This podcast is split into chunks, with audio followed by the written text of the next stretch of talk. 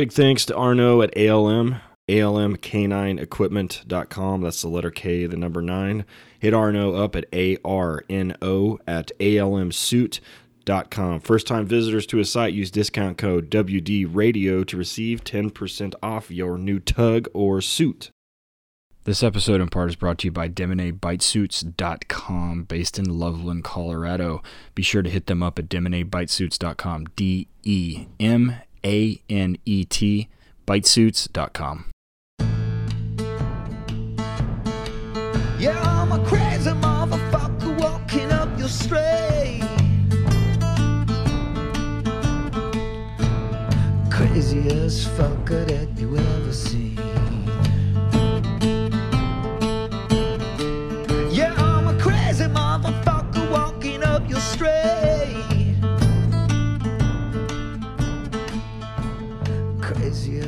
Welcome to Working Dog Radio, broadcasting the bite. Back at Bravo 3, put on by Tripwire Operations Group here in Las Vegas, Nevada. Again, now we are with David Dorn from uh, Canine Stack uh, and the Canine FTO program. Uh, David, how you doing? Good. How about you guys? Doing well. We've uh, you guys uh, we've had some instruction going on. You were teaching a course. We were teaching a course. We've got lots of canine handlers, bomb guys, and SWAT guys here. Uh, what course were you teaching while you were out here? To this this conference, I was teaching uh, normalization of risk for the explosive detection dog handler. It's a good class. It's uh, quick. Every class that you do here at these conferences is a kind of a crash course. You know, that could be a three-day class. Usually, you'd be working on everybody's entries and how they're working their dog, or normalization of risk, coming in and exiting those kind of type of scenarios. Yeah. So why don't you give us a little bit of your background? Um, you know how you got into canine and uh, how you got to where you're at now with Canine Stack and everything else. Right. When I started working in law enforcement, my first FTO was a canine officer. Huh, I have one of those. so one of got one of our dogs. Yeah, and those dudes always yeah. So you're like, you know, the first day you're like, oh here, come out here and hold this dude, and you're like, what? Yep. Here's a sleeve. Uh, what's that sleeve doing? You know, and you're dressed impressed. That's what's funny is you're dressed impressed, right? Your boots are all shiny, and you're wearing the different uniform. You know, you're wearing the uniform that Oh, is the the regular Army or Navy, you know, type outfit, and all of a sudden, here, catch this dog. So I guess I didn't get too many gig the gig cards for uh, having a messy uniform because as soon as you get in that car, It's it was over, over. yeah. And then you quickly learn some stuff, you know, and what not to do, what to do, how you're supposed to be utilizing a dog in those any kind of situation. So you're on FTO and you're already, you know, on pins and needles anyway, and now we're gonna throw this dog in on it. But I had grown up in law enforcement and grown up around animal control, so we were already kind of rescuing dogs and thinking about putting dogs into law enforcement that we could rescue shepherds, stuff like that. Uh, back in the day, you wouldn't even hardly see a Malinois, but now, you know, just like anything else, it tr- kind of trendy. You know, we went through what we go through: Rottweilers, Doberman Pinschers. Oh yeah. and, we- you know, the gamut of everything. When I was a Right. kid, Dobermans were the scariest dogs ever. Right, Like, I loved was it. afraid of them. I loved it. Yeah. Well, I had a red Dobie. It had a busted ear. You know, it was mm-hmm. ugly. It looked like a mongrel, and it was the old school way of doing things. Hey, here's your first dog. Just take him home and feed him for a couple weeks. You know, and this dog's growling at me the whole time. Just some red Dobie mongrel looking at me, and I quick. I thought back then that because I had handled the dog for three months that I could be a trainer Of course. but I was in handler, you know. So that's what it happens nowadays. That is the way it works, you know. So you're a one dog wonder, you know. But I wanted one of those pretty dogs, so I went and got me one of them pretty dogs. And this dog had went out on a brain uh, tumor that we didn't know about. So I got a pretty dog titled Schutzhund style, and first call we go on, that dog's like, I'm done. As Yeah. soon as he heard the leaves cracking underneath his feet, and we got to the broken window where we were going to send him through, it was over. That dog was fast to the car. So I quickly knew that there was a distinct difference between handling a dog and training a dog. So then I went to every conference I could, every school I could. And then I saw I've been to two handler courses. Those are three months long. Then I went to three trainer schools, and those were different techniques from different master trainers uh, Luther Evans, Randy Hare, those kind of guys from uh, Evans from back in the old school days, Steve Brewer, old school days. You know, they're still around. They're still doing that mentality. But I like those guys because they evolved. When we went to uh, the last school we went to was five weeks instructor school. So a trainer school, you're still going. These guys had 27 years in, and they're going to the schools that I'm going to. That that means a lot, you know, Yeah. because those guys are going to evolve.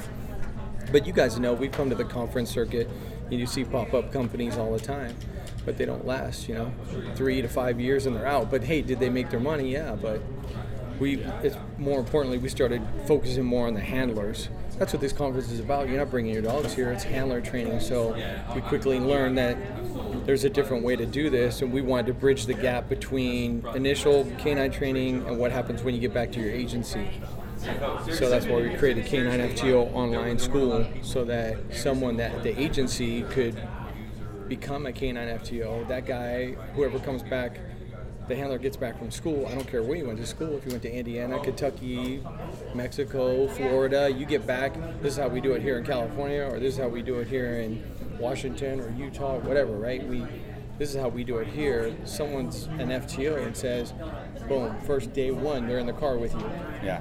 And that's you know it all starts from there. You know we could now they're buying dogs right? Right. now you're buying a trained dog. Yeah. and a guy with a year and a half experience is there at your department to catch you as the rookie. But he doesn't have any i mean that's not real world stuff. I mean that guy has a year and a half. He just started gelling with his dog six months ago you know what i mean? It takes over a year to do that so we created this class. It's two, 22 chapters of learning so far. We've had a lot of people. Hopefully, you'll write a chapter. That'd be you great. know, and get us going on that. But we, we know that there's a handler instructor, and when we have our schools, we have a handler instructor. So I'm dealing with a handler. Right. And then you and Kyle, you know, like Kyle Crowder, you guys are handling. Right. You guys are training the dog. The decoy word should just be thrown out to a certain degree and some of the in some of the fields. Right. Okay, a, trial, okay, you could be the decoy. But when you guys are training what you guys do for months at a time, looking at different dogs, training these dogs up to be at that level, you guys are the trainers on that end. Well, somebody has to train the handler. So Right. we st- there's a handler instructor school, and that's what this is. And then there's the canine trainer. The canine trainer, you guys would need, you know, 10, 20 years of, experience seeing different dogs.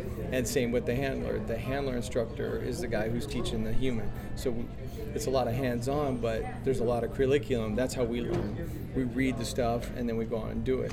But if you haven't read it, then you're just kind of just going out there flying by the seat of your pants trying to do this. And there's always going to be that default. There's always that gap when you hit the street. So they don't even know how to get their dog in and out of the car because when they went to school, it was in and out of crates or in and out of a kennel. Right. This is the You simplest know, thing. And, and I deal with that now. I don't know, Eric probably doesn't, but you know, I mean, we, we deal with smaller departments that don't have the ability to send somebody to school for 16 weeks or 14 weeks or whatever it is. So they're sending a handler for a month. And when they show up, the dog's done. Like done, done, ready to rock. If they weren't experiencing their dog to go certified that day, no problem at all. And but, you know, they spend, you know, a lot of time dealing with learning how to handle. We're not problem solving. I'm not doing any other bullshit. It's literally this is what I want you to do. This is why. This is how you do it. Don't worry about the dog. He knows what he's doing. Just this is what you're going to do. So, you know, and I think both aspects of that are, are important. One, you know, we have to because everybody is in a hurry. Everybody worries about budgets, and you know, if you've got a 10 man department, you can't afford to have them down for that long. And um, so, you know, which is interesting that we have this online program now. Uh, so, talk a little more about how it works on the online portion of the FTO program. Right. So you go to k9ftO.com and you can pick which class. If you've never been in law enforcement, then you could be a certified canine handler instructor. It's going to be a little bit different than the canine FTO class. There's two different classes. One's for has the blue line through it. The other one has a red line through it. But it's one's canine FTO, and the other one is certified canine handler instructor. The FTO is geared around uh, more of the field training when you're in the car with them. So you have this the sign off sheet. The FTO program you're getting signed off on. The, the civilian, I would say, trainer model, the professional, private professional model, the certified canine handler instructor, that one's you're not going to be able to sign off on those guys in the car unless that agency wanted you to. But you can't be an FTO if you haven't been in law enforcement. So we had to write the certified canine handler instructor, and they're getting the same training. They're just not going to be able to sign. They're not signing off on a law enforcement officer while he's on duty. You know that wouldn't be. Right. There's Yeah, a they wouldn't let gonna- ride with them, and it Right. wouldn't be a thing. There's right? going to be a little glitch in the system on that one, but there shouldn't be. You know what I mean? You have to be. Some of these guys have been with the department, like we said, like a year, and now that person is in charge of their canine unit. We started getting those calls all the time. It's like you need to take this class because the people that are coming up, and not only just taking this class to be the handler instructor, is you're using this. So you have weekly training. So I'll bust out odor deployment. That's one chapter, and you go over it like a human. The dog's in the car you're reading that chapter, going through it, the curriculum, and then you're going to talk about what scenarios you're going to run. Then you guys go get your dogs, run the scenarios. You know, training has to go way beyond just pulling out the lawn chairs and waiting for your turn. There is no waiting for your turn. Like you should be involved the whole way. Yeah, there's a lot of recently. There's been a lot of stuff too, where most places in the country, canine is treated as a specialty in law enforcement, they're not allowing some officers to stay in specialties for an entire career. Right. Where I'm from, they do a lot of that. You know, so our local department has some guys that have been partners for 20 years. Right. So That's good and, and bad, but as long as they keep evolving, that's a good thing. But yeah, And then, like I was going to say, the other side of the coin is that you get guys that handle a dog for six years, and then they're forced to move to another portion of the unit. Or you so get they promoted. or you get promoted, so which is lose that kind of like bad. I mean, you get promoted, and that's supposed to be a good thing. You know, it takes a lot. Sometimes you put in for it. Sometimes it's at a smaller agency. You would just be elected. Like, guess what? You're a corporal and now you're a sergeant. But to take your partner away from you and those years of training, it's just like when three at 50 came out from PERS, California PERS did this three at 50. So you're 50 years at age, guys were bailing out of law enforcement, retiring at 50. I mean, we lost so much knowledge to even street mm-hmm. tactics, to street calls. That city lost, you know, a huge resource when they started losing all these people. And that's what happens when you take these officers out too soon out of K9. So it's a huge investment, and I think they need to, if they paid attention to that more. We came up with the supervisor school online, so that mm-hmm. kind of helps because a lot of guys, if you become a sergeant or if you're a sergeant and now you're in charge of a group of guys out on the street, a squad or a platoon, now K9 fell into your lap or you volunteered for it. I'll supervise K9. It's like, well, you need the school. You can't supervise. It's the only thing in law enforcement that you're supervising that you know nothing about. Yeah. Correct, Oh, yeah. yeah. oh yeah. You become so, we've made a supervisor's K9 supervisor school is on K9FTO.com, and it's only three hundred ninety nine dollars. It's fifteen chapters. One of the chapters is John Peters, Terry Fleck. They had their input on it, right. and that's two hundred pages of case law, and it's written so that you can understand it. Yeah. Not like some of the books that you open up, you're like, I don't even know what this says. Some of that weeding, I've I've played that game recently where I've read some of that and I'm like, oh man. Right. Okay, so yeah, so it's online. It's easy to get a hold of. Is it specific to California or is it? No, this is national. Okay. National. And we've got people from the Bahamas, the group of Bahamas, you know, a bunch of different places are wanting to get in on it. So we're looking for some associations to kind of go through it, send somebody through it and give a backing on it, and then we could kind of go that way and just get the word out more to everybody because we're, you know, we don't, I'm not a marketing expert. You know, we just put the course, we just put the course I together. just work here. Right. I don't know anything about marketing, but yeah. this this is this is really good. It's definitely a um, like something that was lacking, like a, a, a niche where because that's the thing. There's a lot of places that don't have a unit because they will not send a guy away Right. because of whatever. So I I'm so you have this, and people are like, oh, you can't learn you can't learn canine training or handling online. You can get a master's in most subjects on, Right. online. Right. So why couldn't you learn that the human aspect of the of the canine part? Because like we were saying, guys are now you know the 14 16 week courses are done so the five and six week courses are coming and it's on the fly i always tell the guys at the first day of my school. I have a fully trained dog for you. You're green. You are going to be drinking from a fire hose, and I'm going to be standing behind you as you're going, giving you instruction as we're moving because we have no choice. Right. But if they can sit and read it on their, at their own pace, Right. you know, and uh, do you, Well, so a lot of the guys class- with the what do you say the bonding period? So some of these bonding periods, you know, where they're gonna, hey, you're you made canine now, you got to wait two weeks until school starts because their trainer doesn't have a facility maybe or something like that, or he's not even housing the dog for you. That guy, that that particular handler should be, have already taken this class, Right, Because there's no way I'm sending you home with a loaded gun for two weeks. Like, just take this gun home, play Yeah, with yeah. it. That's what we used to do, and they're still Oh, yeah. doing that because some of the trainers don't have a place or whatever. Yeah, I give a dog on a Friday, and we start on Monday, and I'm like, do not ruin this dog over the weekend. You've only got three days. do Just nothing. Yep. You guys should be the best yep. ball players Yep. by the time you get back, and that's it. every interaction you're either training or detraining the dog so that's hard to take a product and take it home like that because now they're either detraining something that you trained or they're training something new Yeah. that is not that is untraining something that you did because i know you didn't have meat at the eating at the table or sleeping on the bed or whatever Right. So, so the program on there is it uh, is it like tested on the material as you're going along? Oh yeah, Or It's- is that at yep. the end? It's or- chapter chapter quizzes at every chapter that needed one, and you have to pass the quiz to be able to move on. If you fail, it's a it's a curriculum. It's a school. Yeah. So if you fail more than so they get you first test, then the second test. If you fail that second attempt, then they contact you know me. No. Wow. So know, yeah. So the, the the school hits me up online like, hey, this guy's having some problems, or if you're going too below, it'll rate you at whatever percentage that you are on passing, or if you're too low, then I'm gonna. I'm kind of policing the scene, so from behind the scene, and if I see somebody too low, I always contact them. Or if it's taking them too long, we give you 10 weeks to take a 40-hour course. Right. So, I mean, it's usually these guys go in and out of the system, so you can go in and out. So, if you're doing it on duty, you get a call, you just log off and go to your call, come back, it remembers where you were. You're still on that same chapter. You finish reading the curriculum and then take the quiz. Right.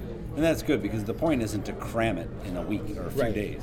Don't Right. don't you don't need 15 hours a day of, No. of this because you're just not going to absorb. it. And we don't have that kind of time. You know what I mean? Right. These guys, especially for the supervisors, they're they're dealing with supervisor stuff, you know, and Yeah. then trying to go home. If they just took an hour a day and did this, they'd be done pretty quick. It's only 40 hours. But there's not anyone that's just not taking it that said, like, wow, like I should have had this a long time ago. Yeah, right. So that's a good thing. That's why we wrote it. Jeff Schettler wrote some chapters, and we're at his university, online university.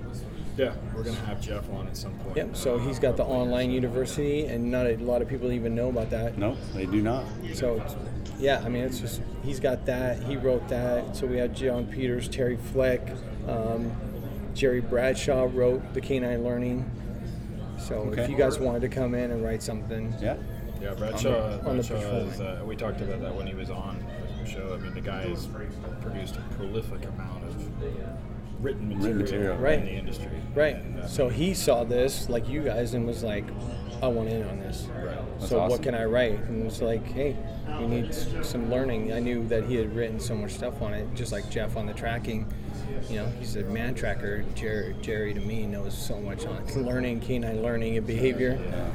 But this, the written documentation is how we learn. We're going to read that stuff as handlers and as supervisors and be able to go, this is exactly, that we're going to know exactly what they're talking about. And you need that for the next group of guys that are coming in. If you're going to be the canine FTO or the handler instructor, you need that training. Yeah. So that you can tell them. And you're doing done dogs too, correct? We do green, yeah. Well, yeah. It's hard to sell green dogs. We've been asked to do that a lot. American green, meaning Right. it has a little bit of training on it. it has a little bit of training on it, but the prices are just insane right now. We were just trying to get into puppy raising and concentrating on Canine FTO. So we had some people that wanted us to do some puppy raising for them, and we were just going to concentrate on doing the, the on-school line stuff and we were trying to get on with the GI Bill and trying to get on with associations to try to organizations to support the canine FTO cause and hopefully we can still push that forward but then we end up getting involved in some large contracts which is I mean it's not, it's not my forte That's a I'm juggernaut like a five dog guy six dogs you know I try not to have that many people in my class I want that one-on-one attention, and you know the quality control just starts going down. I don't care who you are.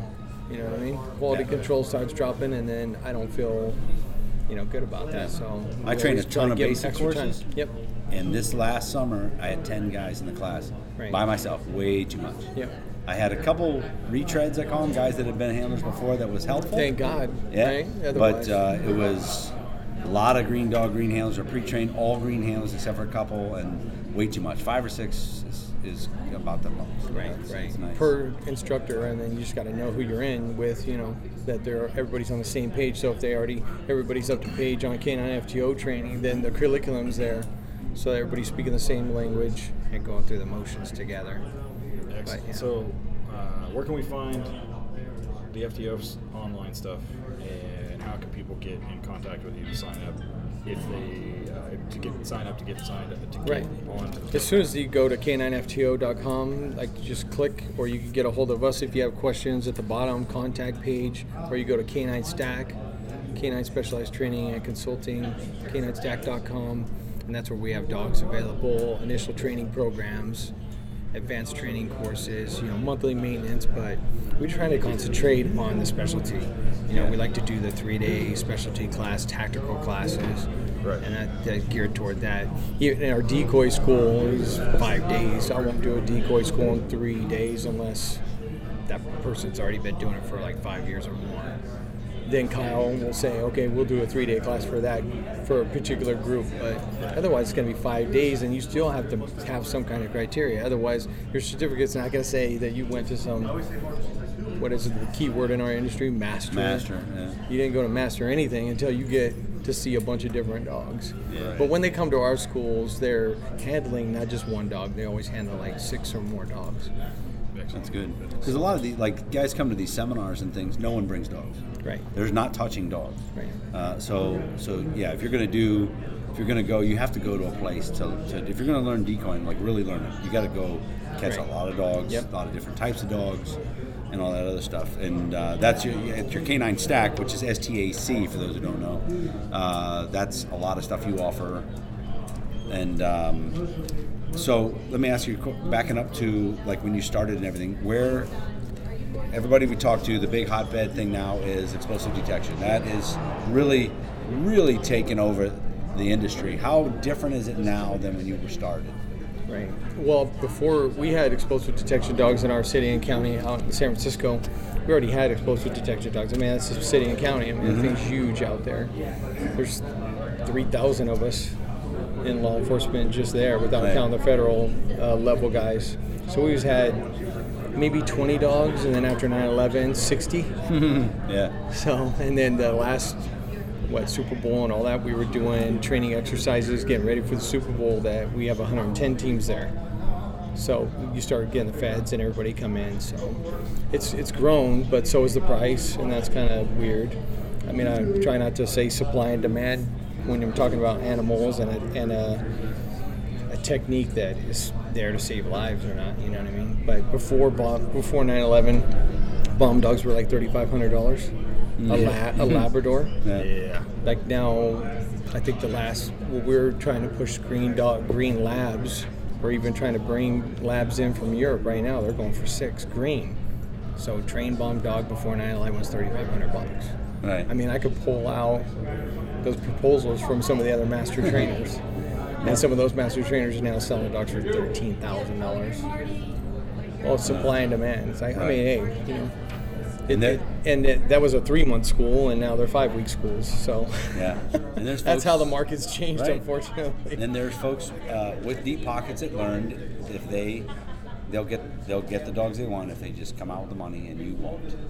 You know, because Right. you you know if you don't have the pockets they do, and Right. it is just kind of the way the business has flowed. Yeah, they But- say you need a green dog, okay, this is what they're going for right now, and you're like, but it's me. Like, Yeah. you know, trainer to trainer. We do trainer to trainer deals. We take dogs for somebody gets a big contract, they'll send us ten dogs or twenty dogs, and we get to train. We'll train those dogs in odor and search. Initial search. They're already doing rooms, vehicles, open area, and then we give them back to them, and we're only charging like twenty-five to three thousand dollars to a trainer to trainer. Trainer to trainer deal. I mean, Right. that way there's a lot more meat on the bone for them. I mean, we're just trying to pay our bills and get good dogs out there. Yeah. And they know to come because we're gonna, you know, you take it to heart. I want to make sure that every dog I put out is spot on. what is great is uh, a lot of these engineering companies and things have come up with a lot of data on what odor's doing, things we didn't know back in the day, and it's changed a lot of the way people are doing stuff. Right. Well, you know, the Ken Furton and SWGDOG. Mm-hmm. SWGDOG did a lot of. Ken Furton was a state of Florida State University. SWGDOG with the CNCA guys, they, they came out with a lot of research, and that saved us.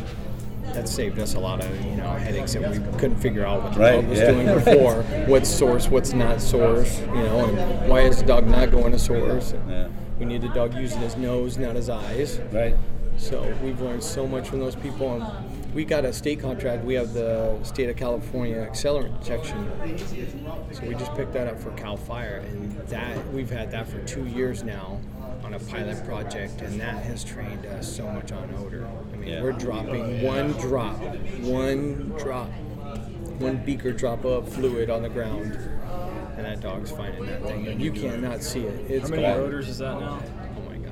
Oh it's, like 400. well, it's 16, and then it spins off from there. Yeah. It's insane. But they have to train on the 16 pure and then 16 burnt. So you're at 32, and then there's just the combinations are insane. It's just crazy. And But- these are all food dogs. no, No. Oh. no. Thank God they're not Yeah. food dogs. But yeah, that's a tough. That's tough. That would be tough for us to do. People I know that do food reward dogs through Accelerant. I was asked if I could train one, and I contacted a fire marshal. He goes, "Don't, don't do it, Yeah. because you you need to learn more about chemistry than you want Oh to know, God, yeah. and Yeah. what the dogs can eat out of and Yeah. can't eat out of, and and everything in your house that's going to do this and that. And We have one with Sackfire, and the, so that one's Toy Reward, and then the one for Cal Fire is Toy Reward. We have one at Yolo County Fire Department, and that guy uh, is Toy Reward. So we haven't done any food. I'm not a fan, so Right. I would just pay on target and fight on source and pull them off. You're going to test the area, you know, take the samples, but the one dog's already. I mean, he's 100% proven on the street already. Everybody that's working is 100% proven on the street. They already have fines, and uh, who knew that it would be such something that was so so needed. But we've had a lot of fires in the So- in California this year. Oh yeah. So. So you have a lot of, uh, you know, like the Cal Fire contract and things like that. But a, a fire department that has one or two can contact you. You guys doing going back that way, back to individuals? Oh yeah, they can contact us anytime for can, just canine stack, and then Yeah. we'll train their dogs up on accelerant. So We get asked. I get asked a lot. Right. And being on the East Coast, there's a couple insurance companies that run training, Right. but it's the food reward, and guys go there and they hate it. Yeah. I mean, they get good dogs, but they get they just it's, and you know, guys have to train to feed, right. and eventually they stop doing it. Yeah. They stop. It gets late, you know. It's we're, it's the human. That's why you do the, the handler Exactly. the Right. handler course. Right. The handler is the one, you know, normalization of risk. Seventy-five percent of my class, we're not even talking about the dog. It's what are we doing? What are we doing to mess them up? Heavy obedience on a odor detection dog. Heavy obedience before, in and out of the structures. Mm-hmm. Like you should be searching, but you're doing obedience in a heel, or you're running on a pinch collar or a choke chain. And I know a lot of people do run on choke chain, but for a detection dog, what's the if you're doing sit stay come heel like all of us, right? That's how you get into the thing, right? And mm-hmm. I, I would just give me a choke chain. Well, now you're running your detection dogs, some of the biggest agencies are running their dogs on detection on choke chains. Like why not just a flat collar? Yeah. You're not supposed to be correcting them. right. It's supposed to be free search. It's supposed to be the dog using his nose, getting away from you, trying to find odor. So it's weird that our industry is still kind of funky on some of that. Yeah, that is strange. Um, then we have guys that come out to do obedience and they just have them on a flat collar. I'm like, Right. we're backwards here, guys. We gotta. Right. So they're like, well, what's a choke chain on? Oh, we run that for detection. The dog's on the choke chain for detection, but he's on a flat collar for obedience.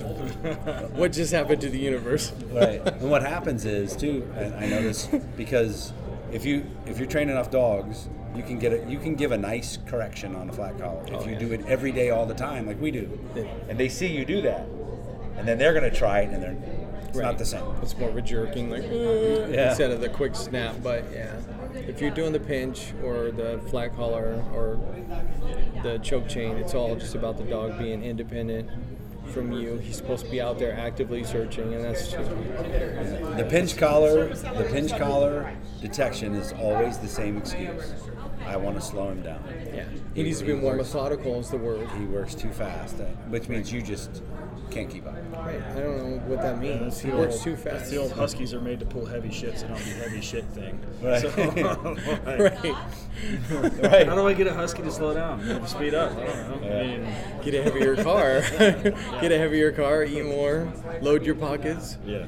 No, you need to keep up with the dog. He's supposed to be actively in the hunt, and just like we, you've ever seen the bird dog guys out there, they're not saying we need to slow our dog down. Heck no.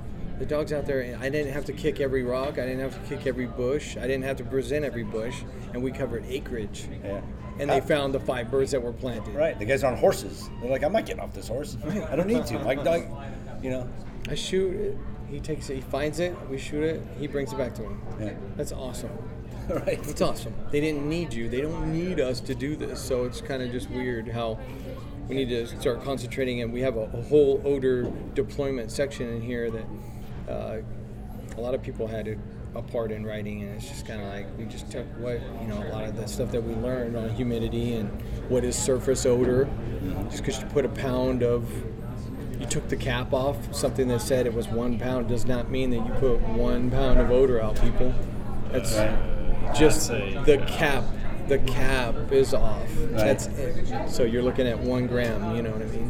One gram of odor, surface odor, not a pound. And then those guys put it eight feet off the ground and wonder why the dog's not finding it. So then you make the mistake. You go over there and start pointing it out. Yeah. Now the dog's using his eyes, not his nose, Right. and we're in trouble then because now he goes, "I got your number." I'll just wait. Yep. I'll wait. You'll come You'll point it tell out for me, me, and I'll baby. Any minute, any minute now, you're gonna point it out to me. Just wait. The dog's, tell me. the dog's I'll looking around and, he, and the dog's going, yeah, there he goes. Come here, buddy. Come on over here. He just slows down every once in a while. Uh, is he reaching? No. Okay, I'll keep going. Did he reach? No, I'll keep going. Right. Yeah. Did he point anything out to me? No, I'll keep going. But yeah. I'll just hold my breath here for a while. He'll, he'll come over. But this talks about uh, deployment itself, uh, patrol deployment, uh, the odor deployment, the nose deployment. It talks about all those different things, and that stuff that the human learns. It's got nothing to do with handling the dog at a particular moment. There's no particular skill at that level. You're just learning how odor works. And then you'll go out and practice it. That's why it's good for some of the guys that are doing maintenance training to take the class as well, because now they can go over the chapter with everybody sitting in the room and it's golden. That's how we learn. You know, that's how we learned Taser. You sat there and took the class first. It was all written curriculum or the policy and procedure. You went over all that stuff, but it's all operational stuff. Then you went out and shot the thing. Yeah. Same with baton. You go over the this is what a baton is, this is what it looks like, PowerPoint, and this is our policy on it, and then we're gonna go out and practice. So that's how humans learn. But these guys get stuck, like you said, uh, they get stuck on. Well, you get a hands-on experience. Yeah, you're gonna get that, Yeah. and real quick, you're gonna get it. So let's get the the other stuff out of the way that really matters, the handlers training. So there's So- skill, handler skill, and then there's handler training. So. So ideally, for an agency, it's for them to get their handler to go through this. When he's done, time it to start a class. Yep. Got the dog ready for you. You remember this? I'm not re-explaining this to you, or you already should know this from you took a test, you took all this other stuff. It is nice because it wouldn't be the first time they've ever heard it. Oh my God, yeah. Yeah. Right. And sometimes, you know, it's hard as a FTO, and then you're getting the next trainee, you're getting the next trainee, and sometimes you get ahead of yourself too. You think that this helps you with the strict curriculum on, Yeah. you know, where you're supposed to be. You don't, you didn't jump ten chapters ahead because the last guy left. He was already at that particular level. Now you got this brand new guy in there, and you're like, you're trying to jump ten chapters ahead. It's like, Yeah. oh, this helps you keep yourself on track as well. And same with trainers. The trainers can utilize this from day one. It talks about history of the working dog for law enforcement, not military, but law enforcement. It goes all the way back to Jack the Ripper stuff. So bloodhounds. Yeah. And it goes back to the split of the Dutch Shepherd and the Malinois. It's history of the, the breed that's used for law enforcement and history of police law enforcement, not military. I mean, with all due respect, you know what I mean? Yeah. we appreciate that stuff and the service, of course. But when these guys go to do their demos and they're talking about, okay, give us a history on law enforcement dogs. They're like, oh, back in World War One, they were in World War Two. You're like, whoa, dude, no, police Not- work. not that far. Police work, buddy. So when were they used in police work first, and what breeds, and that's some more of the education for that, and then we go into, and they don't even know, you know, about a split between the Dutch and the Mal, how that even came about and then we just keep going from every chapter uh, equipment maintenance home kenneling Yeah. officer uh, handler safety then officer canine hazards those are all different chapters it's just all it's all in there so patrolling with the canine veterinarian care with the canine it's all in there so you got to have that stuff That's great. That's great. Yeah, this is a one of a kind, right? It's the Yep. only one. That's the first only one. So I'm sure no one else it's trademarked and copyrighted now. It's got the little R symbol. Ten thousand sure. ten thousand dollars later. But yeah. Uh-huh. yeah. Play that game. Right, So right. Uh, we can check you out at caninestack.com and caninefto.com. and caninefto.com. Sign up. You guys can go there. Both have emails. Is the Yep. way to contact Yep. probably the best way. They both, both both have the emails. Both those have the phone number on there, the 925-997-3122, and they can just get a hold of us, and Yeah, we'll put all that in the show notes too. we'll rock them through it. So, Right Yeah, on. That's great. Well, I I, I appreciate can't wait to no, go check it out. appreciate you guys. Yeah, thanks for coming on, bro. Awesome. Thank you. Thanks. I want to take a second to talk about equipment selection for patrol work. One of the most important aspects of teaching and maintaining patrol functions is your equipment. Proper sel- equipment selection and fit makes all the difference in the world when it comes to creating and maintaining patrol and sport dogs. This episode is possible in part with support from Arno at ALM Suits. Because of the importance of this equipment, I use ALM suits exclusively. I've owned one for about five years and use it almost daily at the kennel and have caught thousands of dogs and tens of thousands of bites. Arno was able to make a great fitting suit for my lanky ass, and I couldn't be happier with it. Arno can take your measurements and make you a suit that would make Jacob Davis happy. Who's going to Google that to get the joke? Arno uses top quality materials and hand makes each and everything he does in his shop in Vegas. Between the top notch materials and the handmade aspect, you're getting some of the best bite equipment in the world from ALM. The suits come in a full range of weights, from training weight to comp weight, which is what I use because I'm not a pussy and you shouldn't be either. He offers some Kevlar inserts to make the thinner suits a little safer and more comfortable, plus, they keep your tattoo artist happy. He makes a full range of toys and reward tugs also. Be sure to hit him up at almk9equipment.com. That's the letter K, the number 9, or Arno, A R N O, at almsuits.com. Be sure to use the discount code WDRadio for 10% off your first order. Tell him you heard it here. Now go get bit. Oh, hold on a second. Let's talk about Demanet Bite Suits. From start to finish, you can order a new suit online in like 10 minutes. That even includes the time to custom design your own unique suit. The days are way gone of having to order packets and snail mail everything back, and then you're not sure if they got it. So all you have to do is get online. Your order is sent straight to the kids at DemanetBiteSuits.com, and then once it's confirmed, everything's set up, they send it straight to Demanet, making your life much easier and guaranteeing the fastest delivery time. Their online process is catered to giving you guys peace of mind while ensuring the fastest results. Demanet offers a solution when it comes to high quality, durable, professionally made bite suits. Invest in a Demanet bite suit and take pride in having a reliable suit made just for you. That'll never let you down. DemanetBiteSuits.com is operated by Complete Canine Training LLC, which is Chris and Chelsea. They're based out of Loveland, Colorado. They've been training police canines and protection dogs and family dogs for over 10 years.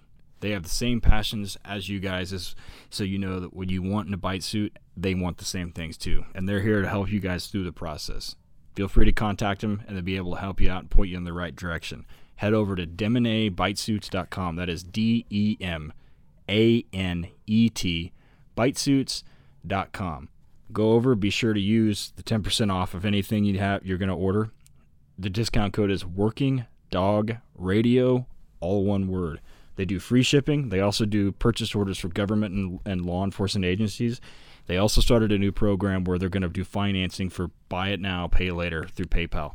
Hit them up, demanetbitesuits.com. Welcome back, Working Dog Radio. Eric and Tatter here, broadcasting Bite from Bravo 3 Tripwire Operations Group in Las Vegas, Nevada this year. Uh, we're at the USPCA booth uh, with Ben Schaefer, who's the National Training Director for uh, USPCA. Uh, Eric, what else have we got going on while we've been here? Uh, we're you know doing a bunch of interviews. We're going to try to put together a show from Bravo Three here of all kinds of different people. You know, um, so like this episode, as you guys know, as you're following through, we'll have several different people, experts in this field, and uh, it's it's a good time, man. This is a this we've mentioned it before is a great show. We're really enjoying ourselves. So we're going to go ahead and talk to Ben. Uh, ben, why don't you give us a little bit of your background, talk about USPCA, talk about what you do for those guys, and then uh, we'll kind of go from there. Sounds good. Yeah, my name is Ben Schaefer. So uh, my working dog career started back in the Marine Corps back in 2004. Uh, I started out as a patrol explosive dog handler uh, in Quantico, Virginia. Uh, follow on from that, I got moved down to Camp Lejeune. I got to head overseas a few times, got to visit Iraq and Afghanistan. Um, had a really great career, wouldn't trade it for the world. Uh, follow on my Marine Corps career, uh, ended up working as an intelligence contractor, uh, some contracts overseas. Um, had a lot of fun with that, got to meet a lot of great people. And uh, follow on from that, uh, I ended up uh, linking up with the United States Police Canine Association, trying to contribute some of my accolades that I've developed and picked up along the way. Um, and, and, hope to benefit uh, the community and the law enforcement community at the same time. Um, I've been doing that ever since, and uh, it's taken me all over the world. It's uh, been a great opportunity. That's cool. So, um, uh, USPCA has been around how long? 1971. 1971. we got uh, we set up. We're the oldest and the largest uh, association in the country. Uh, we like to think of ourselves as one of the most active as far as available training opportunities and things like that. So when I got hired in my department, it was 1996, and as a rookie guy before they hit the road, we had a conference in Ohio, and uh, well, the USPCA National Conference, and we were the host agency. And I had to do all the grunt work, you know, as a new guy does, go go over here, drive this there, drive that there. And back then in '96, I I figured I kind of got the impression the USPCA was doing their PD1 trials, you know, and, and doing some testing and holding some seminars. And, but now I think it's there's a lot more than that we're, we're really trying to push that. Um, you know, I've, I've, been real lucky to meet some great people. Uh, the national president, Jason Brott, who's out of St. Paul Police Canine, um, uh, no stranger to a long line of, of working dogs in, in, that community. One of the oldest organizations in, in the country, uh, and still one of uh, one of the largest. Um, he's really been active this year in trying to put the right people in the right places. Um, like myself, uh, some of my um, uh, other instructors that I work with, uh, Danny Page, who's also a former law enforcement follow-on CIA head trainer. Uh, he's one of the, the, gentlemen that I travel with. Um, I've tried to resource as many people as I possibly can through my contacts. Uh, Charles Rotenberry, who was a former Marine with myself, and then uh, followed on through the uh, TSA program. He's there now, um, doing some really great things and, and trying to bring as much, uh, as many tools as, as we possibly can to the toolbox. So USPCA uh, does several things. They cover um, testing and certification for everything from explosives, narcotics, patrol, uh, fish and wildlife, game search and rescue, cadaver.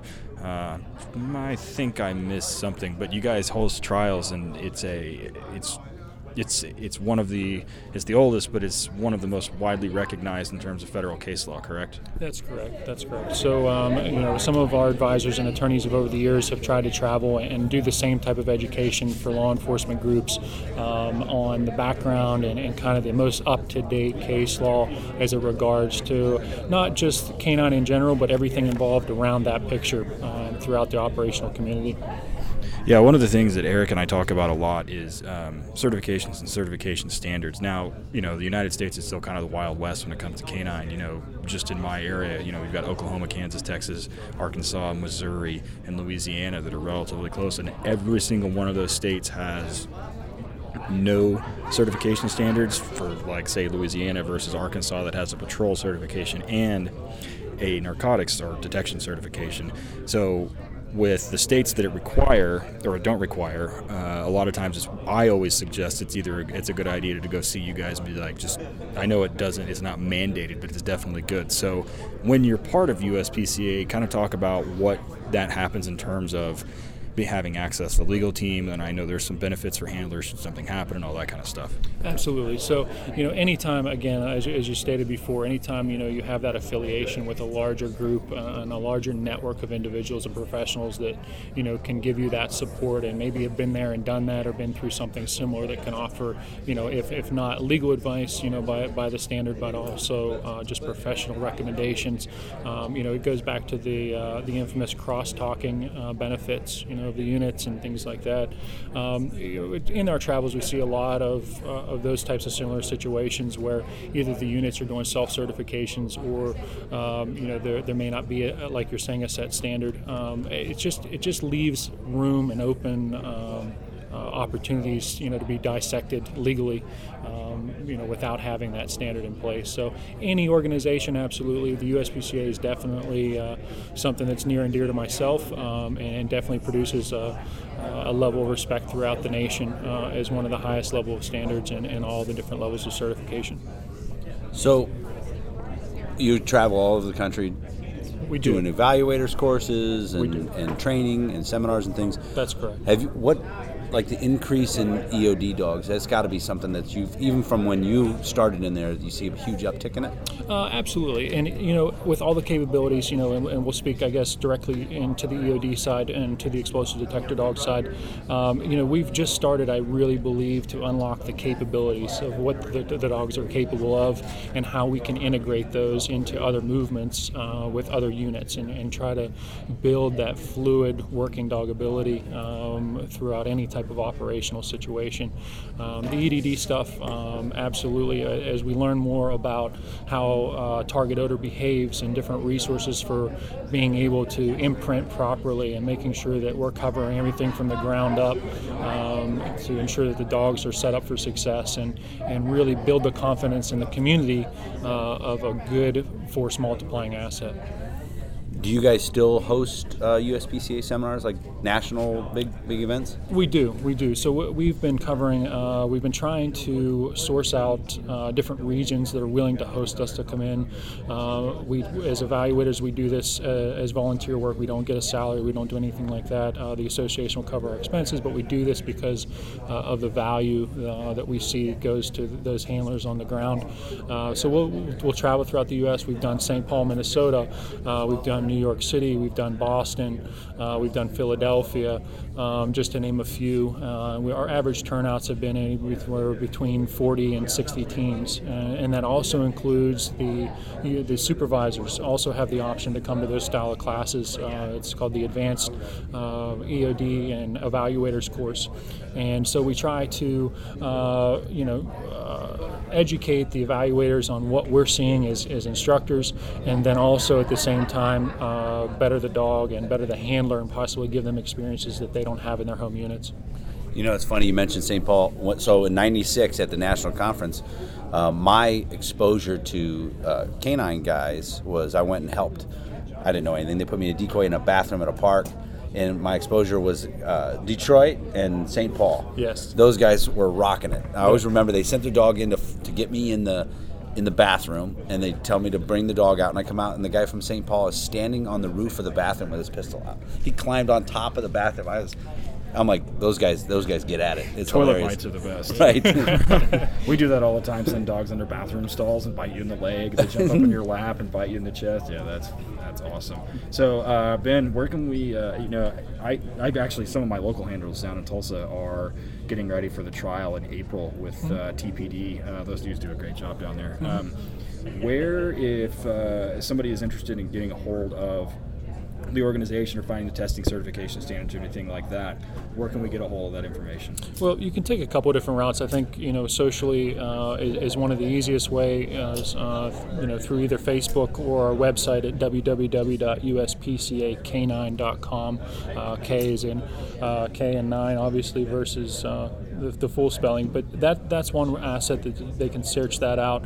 Um, everyone uh, basically throughout the U.S. belongs to a region, whether they do it or not, and they can also research that to get a hold of the local regional offices as well. Um, our executive director, David Furland, um, you know, his his. Uh, information. He's, he's a great source if people are trying to get involved. Uh, Jason Brott, uh, national president, also a great uh, source. Uh, Melinda Rupp, she's uh, our national secretary. All of those individuals are, are more than willing and happy to provide any information, but the website is, is very informative. Yeah, that's where uh, I, I, had to get all the stuff down, downloaded for all of the uh, the trial certification standards and what all of the ins and out and the rules are for my guys because they're getting they're getting trained up to go get their PD ones in April. So absolutely, uh, I think that's probably it. What do you got, Eric? Nope, that's it. I, uh, I, I when I got into the police department, we knew about USPCA. Uh, they've been around a long time. It was the first group I ever heard of, and uh, I was glad to see you guys are still kicking butt and progressing and getting more and more into you know a lot of stuff because the dogs are it. Absolutely. Thank you very much for having me. Thanks. Thanks, man. Thanks, man. Working Dog Radio is edited and co produced by Dustin Wright at Bracket Designs. Be sure to hit him up at bracketdesigns.com for any branding or content related work you have. We were graciously granted permission to use this rad music by Brother Dege. Go buy him a beer at Brother Dege, spelled D E G E, dot blogspot.com, spelled D E G E, or hit him up on iTunes, Amazon, CD Baby, or any other music streaming stores. Check the show notes for links to both of these creative geniuses.